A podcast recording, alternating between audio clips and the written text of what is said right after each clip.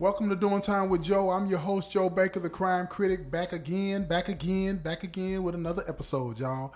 In this episode, I want to tell you something, man, about this prison thing, right? I want you to understand this story in its fullness because I want to emphasize to those individuals that think that this is a joke or this is not real. I'm, this story is going to give you an example separate from what they normally say about why you shouldn't want to go to prison, right? They normally would tell you you don't want to go in there because you might get killed, you might get raped. All of those things are real, you know what I'm saying? But this episode, I'm going to be talking about how cut off you are from the world, right? And this is kind of funny, but it's sad. But it really il- illustrated to me how out of touch you become when you when you're in prison. Now, I'm gonna go back a few years. This is like in the early 2000s, whatnot. I was at this other prison, right? I'm not gonna call the prison off, but I was at this other prison, and me and I was still in rotation too. For all of you that don't know, you know what I'm saying. When I say that I'm in rotation or was still in rotation, that means I was still repping. You know what I'm saying, living the gang life. Okay, right? Dig it.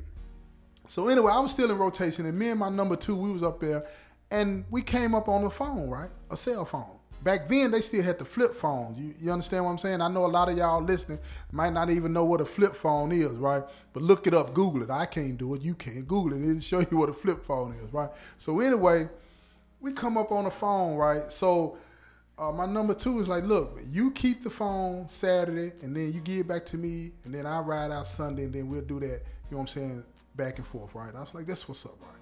So he pulls out the phone real quick. He hits the button to show me how to turn the phone on, right? And when he did that, I'm like, okay, I got it, I got it. Put it in his pocket. And then, I mean, excuse me, put it in my pocket. And then I went on back to the unit. I'm finna ride out. And I'm hitting it. I'm trying to turn the phone on. I'm doing exactly what I watched him do, but I can't get it. And now the fear of messing something up starts to set in. Like, I'm like, it can't be that hard trying to turn on this phone. And I'm thinking to myself, dang, what am I gonna do? I walk out of the, the cell and I try to find somebody that I could trust to ask, but it wasn't nobody. Even though it was a couple of guys in there, I didn't want them to know the business about what I was doing, right? So I didn't even tell them, you know what I'm saying, I need some assistance, right? Because they would have loved for me to told them about it. They would have been wanting to use it, but I didn't want to go down that road. You feel what I'm saying? So all night long, this is Friday night, because I got the phone that Friday afternoon. Friday night, I'm trying to get it turned on. Saturday, I'm trying to get it turned on, right? I'm not coming out of the unit, you know, because I'm kind of spooked. I don't know what's going to happen. You get caught with a phone, it's going down. So I'm staying in the unit, got it hid. I'm trying to turn it on whenever I'm in the room by myself. Can't get this phone to come on now. Now, don't get it twisted. I'm not somebody that's uh, slow or anything like that, right? But keep in mind, when I got locked up, texting hadn't even been invented yet. Texting was invented, if I'm not mistaken, in 1994. At that time, I'd already been locked up four or five years. And this is in the early 2000s. So I don't know anything about any technology, anything that's going on out there, right? All I know is I saw bro hit that button and it came on, but now I'm hitting the button and it ain't coming on. And I'm stressing out. I'm embarrassed. I, I don't have anybody to help me. I can't get to my number two to get some help. So the next day, the next day, it's time for him to get it. So I meet him. I give him the phone. He said, "Man, what you do? You ride out. I know you talking to your gal, whoop the woo, whoop the woo, all this and that, right?" And I'm like, embarrassed, ashamed, don't want to even tell him. Guess what I do? Lied. Just lied. I was like, "Yeah, man, you." I rolled out. I was rolled. I talked all night long, man, all night long. Give him the phone, walk away, and I'm like feeling like a fool because I ain't talked to nobody. I don't, even, I don't even know how to turn the thing on, right?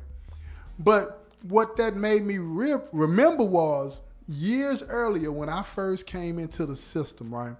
There was this guy that I was on Max with.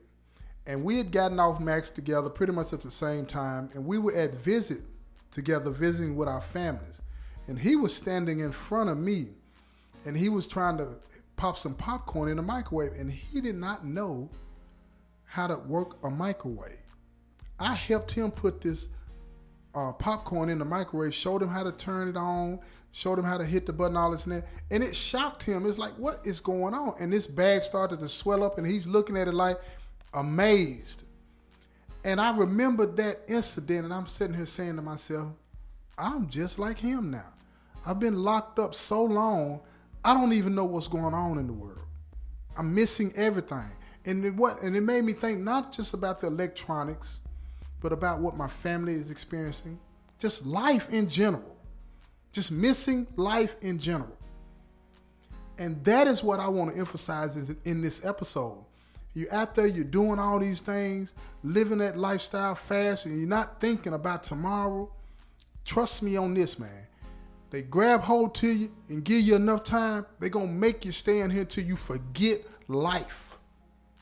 You're to forget life. You're not even to be able to relate to what people are doing out there, the new things that are coming on. You're not even to be able to understand it.